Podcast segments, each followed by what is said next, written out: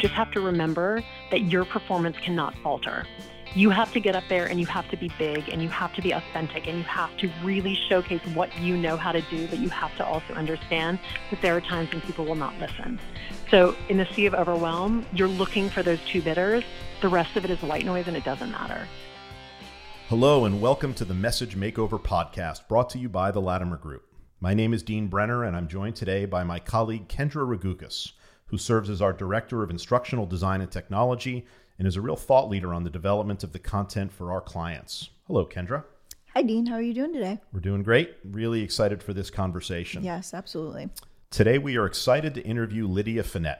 Lydia serves as the Managing Director and Global Director of Strategic Partnerships at Christie's Auction House. In addition to her role within Christie's, she has raised over half a billion dollars for over 400 nonprofits worldwide and is known as the leading benefit auctioneer in the country. Lydia travels around the country speaking to corporations and groups on the art of selling, and her first book, The Most Powerful Woman in the Room is You, was published in 2019 by Simon & Schuster. And I've witnessed firsthand multiple times the power and influence Lydia has over every room she walks into. We are thrilled today to welcome Lydia to the Message Makeover podcast. Hello, Lydia. Welcome to the podcast. Thanks for joining us today. Great to be here yeah, we're really looking forward to this conversation. Kendra and I have been uh, spending some time getting ready. We actually have listened to most of your book at this point. We chose the audio version, and uh, oh, great! Yeah, yeah, no, it's it's going to be really great. Yes, audio is definitely my favorite way to consume books nowadays. I can do it in the car while I'm working uh, in the office. So yes, I was able to consume most of it before our podcast today. Yeah. Oh quick quick story for our listeners about uh, Lydia and how we first met. So so as I said in the intro, Lydia is the the leading auction ben, uh, benefit auctioneer in the country, and at least that's the way I'm describing you. I don't know if that's the way you describe yourself, Lydia, but I, I think you're number one. Um, and, and I'll take it. Yeah, and the first time we actually met, I, I looked it up, was at uh, in Newport, Rhode Island, in 2010 and you had been recommended to us by a mutual friend for the Sailing Foundation of New York event that I was involved with. And we were really excited to have a pro uh, because in the past at that event we had not. We'd always done it with you know a friend of a friend, and I knew we were in for something special when you let off the night by auctioning off a drink from the bar delivered by a, a well-known man in the room, and you got somebody to pay five hundred dollars for a drink that probably well, it was a club, so it was probably an expensive drink, but it didn't cost five. it didn't cost five hundred dollars, and that's yeah. when I knew I was in the presence of of of of somebody who really knew what she was doing. You remember that? I do remember that. I, I, remember that well. It was a really fun auction, and a lot of the auctions that I take, if you immediately ingratiate yourself with the crowd by doing something that's familiar to them, perhaps yeah. not to you as the auctioneer, but to them, you sort of become in on the joke, and that's that's half of the battle half the time.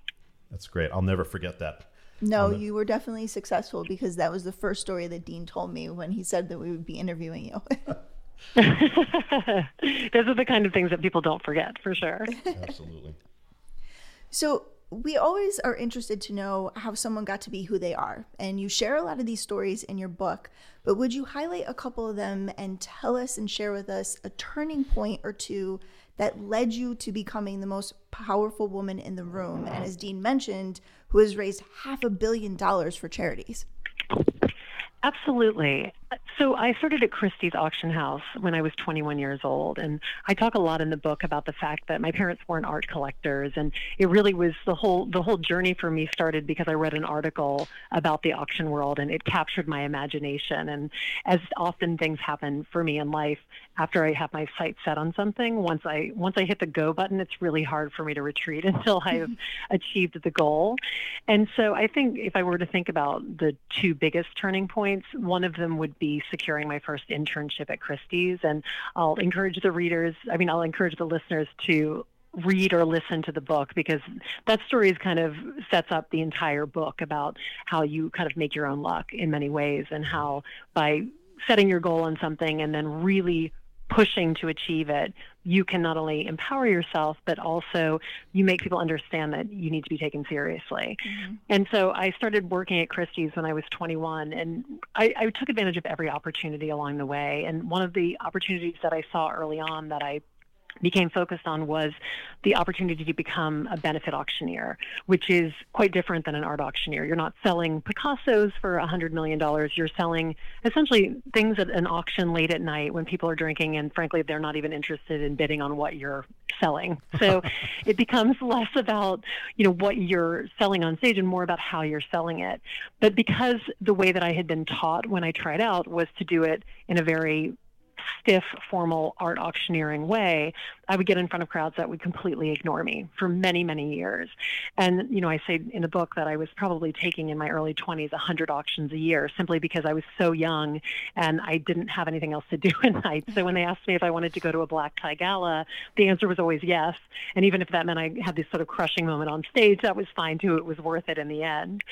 And probably about five years in, so let's say about 500 auctions later, I was very sick one weekend and I got on stage. And unlike in previous times when I had felt very sort of, I need to stand up here and be this very stiff, formal person, I just felt awful. And I sort of dove back into my most familiar personality, which is essentially a very sort of sarcastic but funny and, and always kind personality mm. that sort of worked from stage. And for me, that was such a major turning point because I realized that there was a way to get the audience focused and also sell and make those two things combine and make them fun. And that mm-hmm. for me was a huge turning point because all of a sudden I went from kind of dreading that half an hour, 45 minutes of being on stage to to doing Dean what you saw firsthand, which is picking up a dark and stormy in front of a room of people and starting off the bidding at ten dollars and getting it up to five hundred dollars just by words, just by pushing the audience and influencing them and saying the right thing at the right time. Yes, and you know that was one of the stories that grabbed my attention from the get-go when I started listening to your book.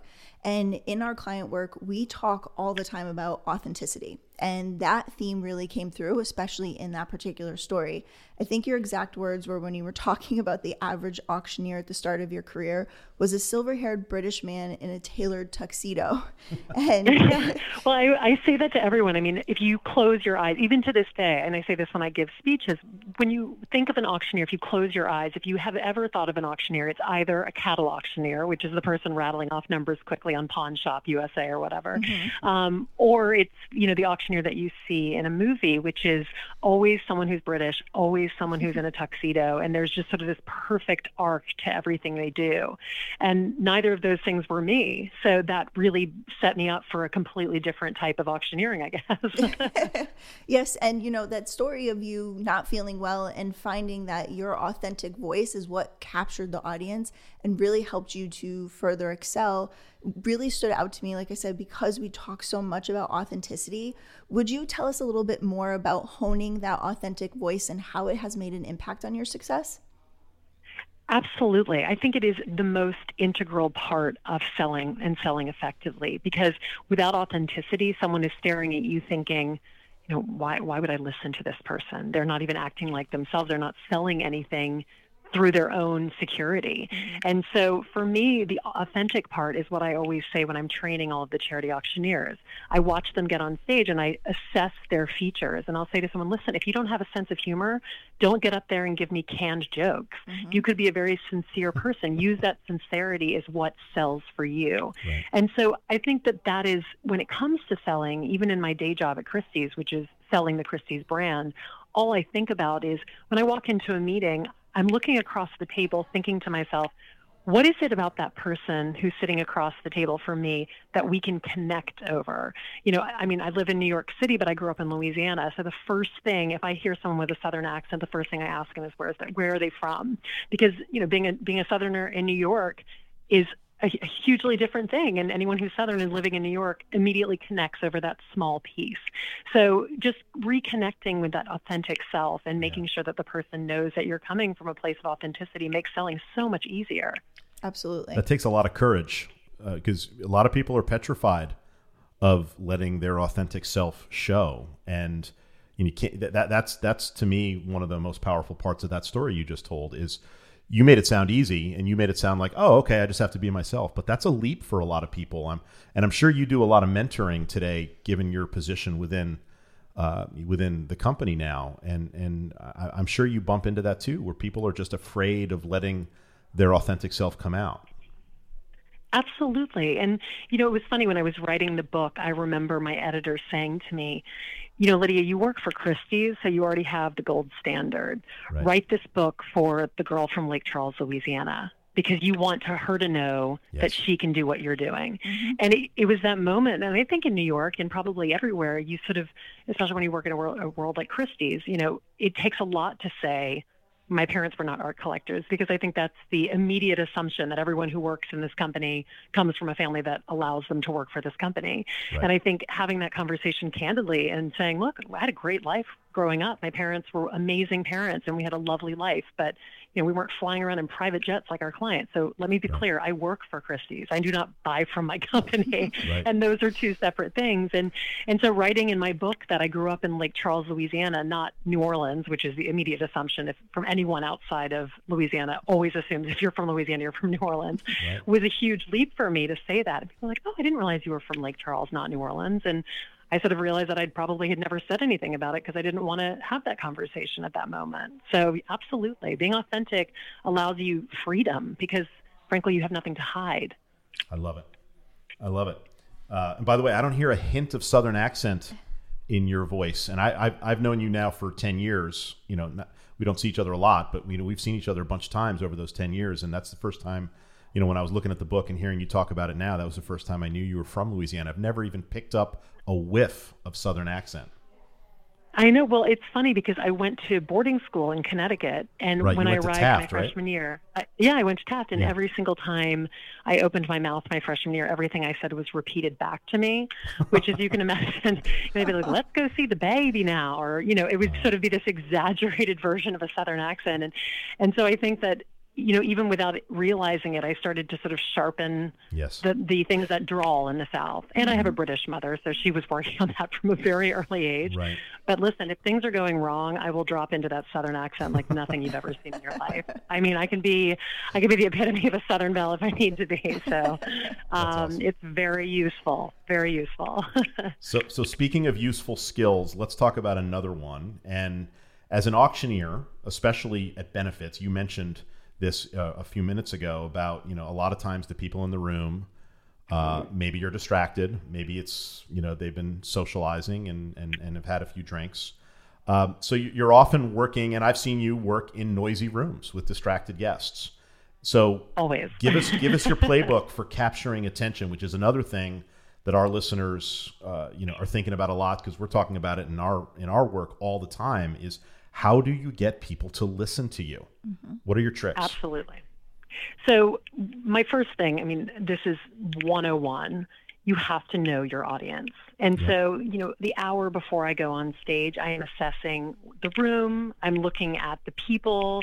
I'm trying to figure out what it is from the speeches that are taking place before me that's capturing the audience. Yep. And so, you know, I have a lot of tricks, especially in a room of people that I don't know. Right. So, my first thing that I talk about in the book, which very few people can mimic unless you want a gavel, in which case you're going to have to call me to get one. But I walk out on stage completely prepared for what I'm walking into. I know that people are going to be talking, I know that they're going to be drinking. Yes. So, what I want to do from the minute I get on stage is get their attention. And I do that with a gavel. So, you know, when we were taught to do it, it might be to sort of lightly hit it once. I slam it down three times, Yes. every single time.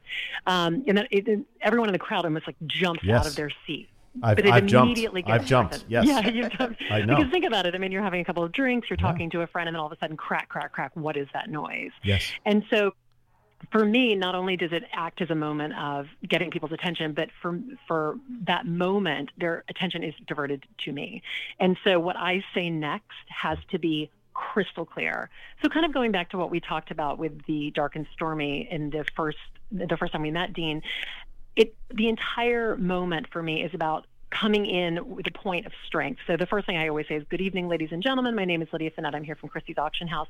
And then because humor is such a huge part of what I do, I usually throw in a joke. Yes. And that joke is meant to ingratiate me into the audience. It is meant to make a joke about something a speaker said two seconds before me. Right. But really, the reason that I do it is just to make people think, oh, this might be a little different than other auctions that I've seen before, or oh, maybe I'll pay attention for the next 30 seconds.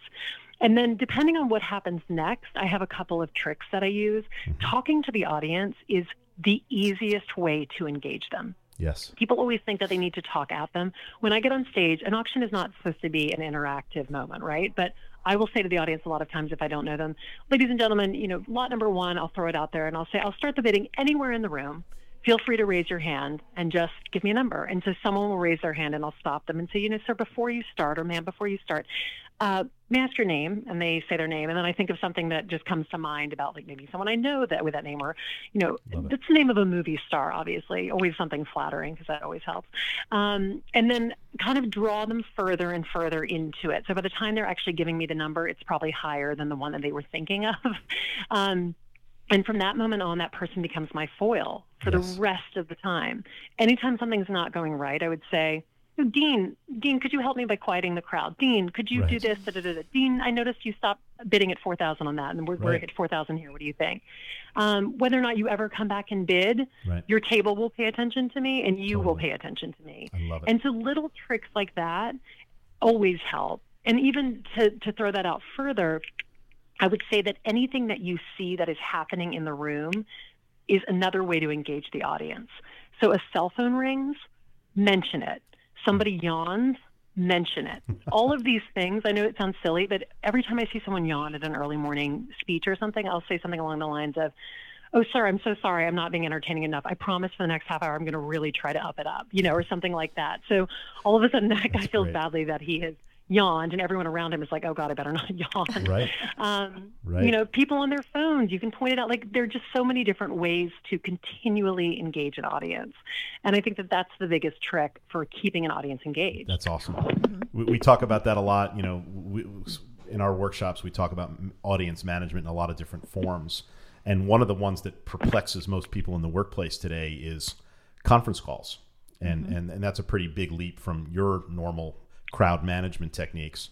But you know, I say to people, if there's somebody that you really want to keep engaged on the call, mention their name a few times on the call, not to put them on the spot and embarrass them. Mm-hmm. But if I'm sitting there and I just saying, you know, hey Kendra, this might be something that you're interested in, even if I don't mm-hmm. ask her to say anything, as soon as Kendra hears her name, she's gonna she's gonna pay attention because it might just be because she's afraid that I will call on her. Mm-hmm. But, exactly. but but either way, now she's engaged, and I uh, we're talking mm-hmm. about bringing people into the conversation the same way you are. That's really fascinating. I mean, regardless of the world we're living in, it's the, a lot of the same techniques work. Yes, and even as Lydia mentioned, if you're saying and you're talking to one person in particular, their table's paying attention. And the same goes for a conference call. If you call in one person, everybody else peak, perks up because they're like, oh, he may be calling or saying my name next. So you gain yeah. that attention without even calling on that person. Yeah. That's great. Absolutely. So let, us stick with, let me ask another follow up question here. You, you, you talk a lot, uh, you write a lot about your tactics for persuasion. And there's some great stuff in there, and I've seen it firsthand. Uh, I've seen you extract money from a crowd, like like, like where I think the crowd's dead, and all of a sudden you you it's like you you, you conduct auction CPR on the room, and all of a sudden you bring them back to life, and and and there's another couple of thousand on the table that I I never thought was coming out. Tell us about some of your best ideas for being persuasive. I think some of my best ideas for being persuasive, persuasive really come from what we've sort of talked about in the first part of this interview. And, and I think more than anything, the thing to always remember is you can use two things to your advantage. Silence. Mm-hmm. Silence is an amazing thing that people are so scared of. And really talented public speakers are not scared of silence. Um, and that goes with any kind of negotiation. If you stop talking, people have to talk for you and they think that you're thinking things that you probably aren't thinking. Mm-hmm. So I do that a lot. I mean, you'll see me on stage whenever I start a paddle raise, I'll ask for the biggest number and then I'll just wait. And if I wait just a minute longer sometimes, it gets just uncomfortable enough for somebody to raise their hand that might not have raised their hand before. Um, and then the other thing I would say is sometimes leading the conversation with words and bringing people on the journey to persuade them. So mm-hmm. giving them ideas for, for something, for me, for instance, with an auction item, you know, I often have to sell things like a dinner at a place or um, you know a birthday party or sorry not a birthday party but let's say a lunch or a trip somewhere and so i'll immediately say to the crowd ladies and gentlemen who has a birthday this year And then you pause because people are going to think, oh, everyone has a birthday this year. Who has an anniversary? Or if, you know, I started an auction at the beginning of this year where I got on stage and I said, ladies and gentlemen, does anyone know what happens in 32 days? And of course, no one did. And I was like, it's Valentine's Day. And love it or hate it, the person that you're with is going to want a gift on that day. So here you go. I'm going to line this up for you. So sometimes it's really just leading people through the conversation. You know, oh, you father-in-law, mother-in-law coming to stay? Well, you have just bought a fantastic staycation in New York for them, so they're not staying with you. So kind of thinking about different alternatives and ways of bridging and and showcasing what you're trying to sell, I think is a hugely, yeah. hugely um, advantageous thing and and something that I constantly do. I mean, yeah. you might look at one lot and say, oh, I was thinking this would be like a really nice gift for my son. And I might look at the same lot and think, this is a birthday party for your friends at work. And you're like, how did, how did you get there? And my answer would be, I've seen, I've seen, and I've thrown all of these options out and someone actually bid on that one. yeah. So I think that both of those things can be really helpful. I mean, what we're, what we're really talking about, and, and Lydia's come back to this in, in a bunch of different ways, Kendra, is just connecting mm-hmm. with the mm-hmm. people that you're speaking to. I mean, there's nothing that you're saying, Lydia, that is like a one size fits all approach to your communication. Everything no. is about figuring out where can I meet the audience and how can I draw them into what we're talking about. Absolutely. And I think that that's also in just in any conversation or any meeting, going back to what I said at the beginning about finding that touchstone about being Southern and using that as the thread that I pull through. I also, when I leave meetings, write on the top of my notebook anything that I've gleaned about the person across from me. You know, asked the person asked about kids. We talked about kids for a while. They have three children. These are their names. These are the, their ages. And then the next meeting, whether it be on a phone call or person to person, the first thing I say is, so how are your kids? I remember one was going off to college the last time we spoke. How is that going? Empty nest? How are you feeling? You know, just asking, doing a little bit more work to remember something about them. Because I don't know if this is the case for you, but I have always found that deals work the best when I really like the person across the table. And sometimes yes. I will continue deals that probably shouldn't have been continued for another year simply because I like working with the other team. Hmm. and so I always encourage people, like, get to know people on a human level because if you like them, sometimes you'll find a commonality you didn't even know was there, and that will allow you to continue working with them in a business environment. Yes, you know, we talk all the time about our different strategies for persuasion, and one of them is finding common ground. Yeah. When you are able mm-hmm. to find common ground and make a connection, your story and your persuasive message becomes easier. Exactly. Absolutely. No question. And then it's fun. You know, who wants to go to work and not like the people that they're working with or communicating with? Exactly. You know, it's great if you great if you know what's going on. Yeah. Well, this is this is fantastic. Let's keep going here, Lydia. And we have five standard questions that we ask of every guest, and, and a little bit of symmetry in in the interviews that we do. And, and Kendra and I are going to alternate these these next few questions for you. So here's the first one. Who is your communications crush? In other words, who do you admire? This may be a, a mentor, a teacher, a friend, a historical figure. But when you think about you know when you think about a great communicator like who who is somebody that you aspire to be more like i've i've never met her but i do a lot of speeches either near her or before her or after her at conferences and um, a woman named sallie krawcheck who basically her entire mission is to help women reach their financial and professional goals. Mm-hmm. And I feel like the one thing that I've noticed in my generation and certainly in my mom's generation um, is just a, a lack of financial understanding. I think in many ways, just because people in my my generation were almost embarrassed to ask because we yeah. felt like maybe we should know. And I love that what she's doing is getting more money into the hands of women. She started Ellevest, which is digital first, um, and it's a platform for women to invest. And I just think it's genius because she's making a conversation which used to be used to seem scary, not scary at all. So I've never met her, but I really admire what she's doing, and I hope to one day actually have a conference that's on the same day where we're speaking on the same day, so I can introduce myself. That's awesome. That's great. That's great. I've jot I've jotted her name down. I'm going to be looking her up. Thank you. yeah, absolutely, absolutely. So, Lydia, in your book, you talk about being comfortable with failing, and because it will open up an opportunity for you to learn and grow from that. You know, we've talked a lot about your success and you have some amazing stories, but would you mind sharing with us your most cringeworthy communication story and what you may have learned from it?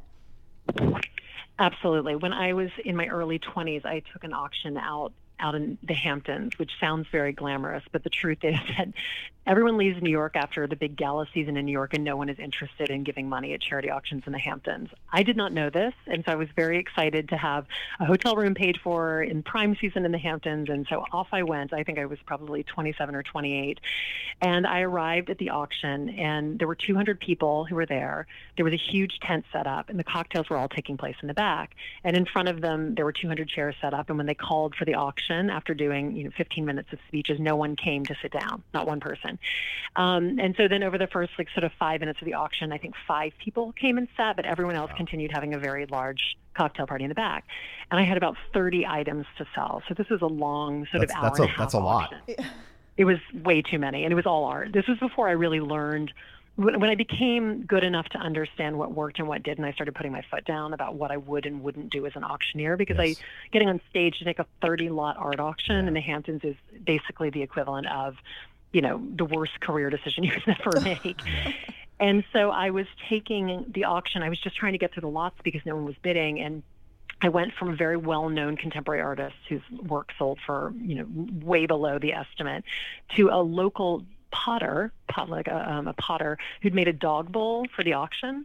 And so I referred to the the potter. I said, "Well, a lesser known artist, but still beloved." Blah blah blah blah. You know, finished the Uh-oh. auction, creeped mm-hmm. out of there. Yeah. I got back to my desk the Monday following, and I had a call from the organization, and they said, you know, uh, the, the, there was a gentleman who was at the event who wants to speak with you. And so I spent the next 20 minutes getting yelled at by oh. an old oh, gentleman no. who was a potter in East Hampton about referring to him as a lesser known artist. And I, I think I said something like, but sorry, I think that objectively, you are lesser known than Jackson Pollock, who I believe you were dug sold in. the piece before. You were dug yeah, in. You I were... mean, it was really, it was not a highlight moment. But I also learned, you know, something that I talk about a lot in the book, which is the power of positivity and never, ever going to the negative, which I've certainly seen um, fellow auctioneers do in the charity auction thing, where they start sort of shaming someone oh, or trying to embarrass them and I understand why you do it. It's also an effective tactic, but I also realize that you burn that bridge pretty yeah. pretty viciously when you do it. And so it was a good lesson to me at a very early age about keeping it light and keeping it fun and always keeping it positive. Because at the end of the day, what I'm doing is raising money for nonprofits. So every quarter that they have is a quarter more that they had when I got on stage, and right. I always try to remember that no matter what happens at the end of it. That's great. Absolutely. All right, question number three. Seth Godin has a term that he calls the sea of overwhelm. And he's talking oh. about the, the, the, the, noisiness of the world that we're living in and how easy it is for people to feel like they're drowning.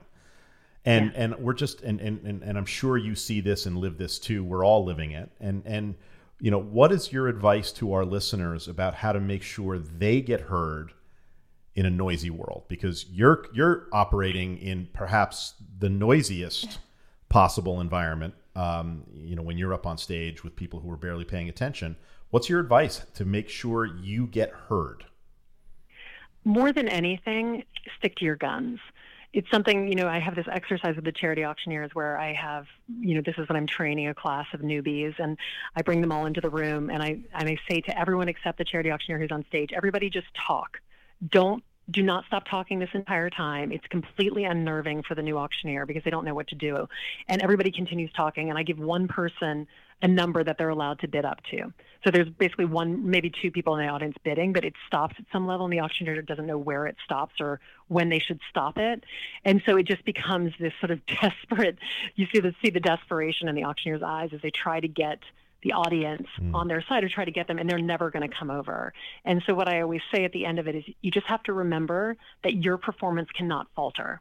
You have to get up there and you have to be big and you have to be authentic and you have to really showcase what you know how to do, but you have to also understand that there are times when people will not listen.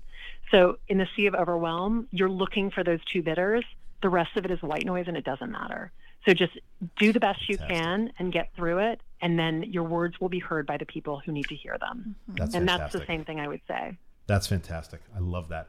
I love that. Well, Lydia, we like to play a short game with our the people we're interviewing, and we call it thumbs up or oh, thumbs so down. so I'm thumbs gonna, up or thumbs down. Okay, I'm, I'm going to give you three different communication tools or ideas, and I want to know what you think in the next five years if they'll still be here. Thumbs up or if you think they're on their way out, thumbs down. So the first one we have is books in print. I mean, I have to give this a thumbs up because I absolutely hate reading books that are not in print. I'm the person who's still carrying around 45 pounds of books because I love the hardcover. I can't stand reading it on a Kindle. I just can't do it. So I need to understand where I am in the book and how much of the plot is left. And these are these are important things. So books on print, two thumbs up. Nice. I hear you. We we agree too. the second one is just social media in general please don't ever let it go away. I really love Instagram. Follow me on Instagram at Lydia Fenet. Two thumbs up. Nice, nice. and then the last one being video call tools like Skype or Zoom. Down, like under my feet. I cannot stand video calls. I don't understand why anybody needs to see me when I'm at my desk. Just pick up the phone. I don't need to see it. FaceTime is for my parents. FaceTime is for my children to see their grandparents. Like, no more. No more video calls, please. Nice. Great. Nice. So we have two thumbs up, one thumbs Did down. I, say, I want to make sure I said thumbs down on that one. Yeah. Oh, yes. no, you made that very clear. You made that very clear. All right, one more question, and then we'll start to wrap up and let you get on with your day here. So, uh, you mentor a lot of people, and and we've talked talked to this a little bit over the course of our interview today.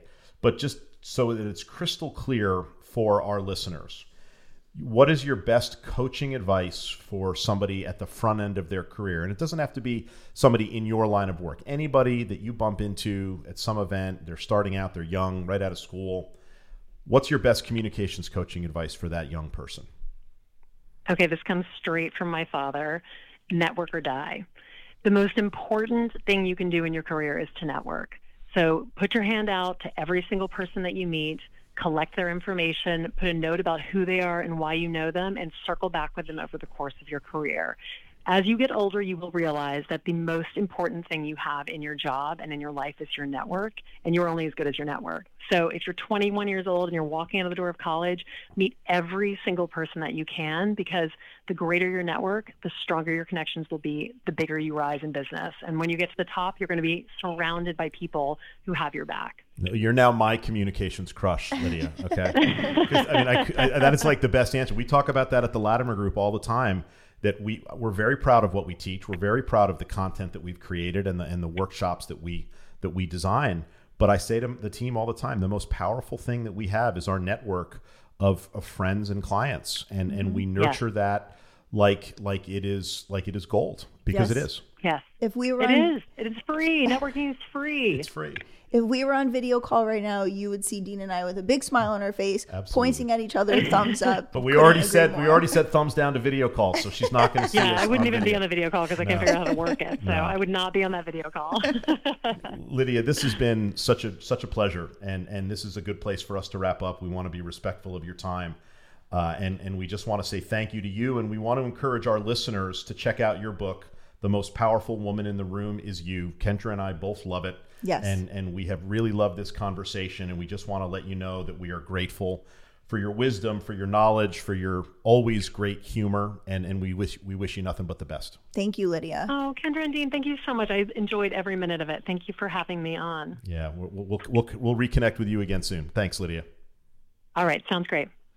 So, what did you think, Kendra?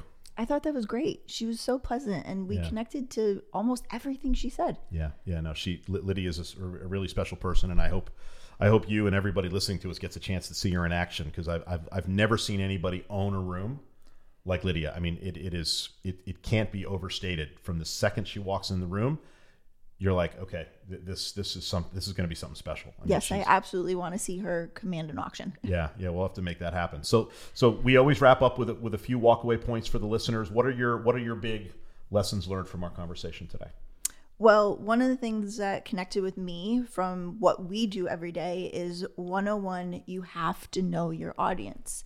If you don't know your audience, you cannot connect your message, you cannot find common ground as she had mentioned you cannot make a connection to what you want to what they need if you don't know who they are. Yep.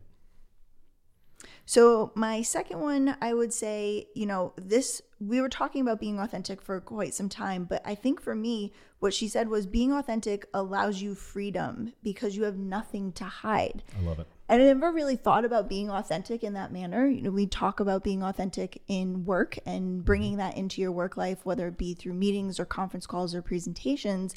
But it also allows you that freedom of just being who you are because there's nothing for you to hide. And so I never really thought about the freedom element of that. So I would say my next point would be come in from a point of strength. When you're trying to grab your audience's attention, come in from something you know, but mm-hmm. also something your audience knows. Where are they comfortable? Where are they? Yeah. How can you meet them where they are? Which will bring you in that powerful point of strength. Those are great, great points. I've got, I've got, I, I could hit on some of the similar ones, but I'm going to give you a few others that really struck me. She said early on, you make your own luck. Mm-hmm. And, and that goes a little beyond the scope of our work as communications experts, but we're also business people and we're coaching people in their career arc as well. And you know, when she says you make your own luck, I, I think that's true. I think I think luck is directly correlated with effort and and follow up. And and she talks about networking, network or die. Mm-hmm. Um, so that's my first point. The second one is talk with, not at your audience. Yes. And and I feel like the entire conversation with Lydia, she was giving us her inside tricks to connecting with people. And it wasn't just about auctioneering. It was about remembering people's names and their birthdays and the names of their kids and the things listening for the things that they're interested in. Mm-hmm. Like that was a, a tutorial in advanced connection mm-hmm. techniques. Talk yes. with, not at your audience. And then the third one, which is completely counterintuitive, but I couldn't agree more with her. Silence is powerful. And she said, really talented speakers are not afraid of silence. I mm-hmm. absolutely love that. Uh, you know, a lot of people out of nerves just try and fill up the space with more noise, and and I think she hit on it absolutely perfectly. So anyway, those are great walkaways, great conversation with Lydia, and and I think we'll wrap up here. So for Kendra Ragukas and our whole team at the Latimer Group, and our producers and hosts here at Company Cubed, I'm Dean Brenner, and thanks for listening to the Message Makeover podcast. The Message Makeover podcast is presented by the Latimer Group, the experts in persuasive communication, corporate training, and executive coaching delivered with impact. For more information on the Latimer Group and for more episodes of the Message Makeover podcast, look for us on iTunes, Google Play, and online at thelatimergroup.com.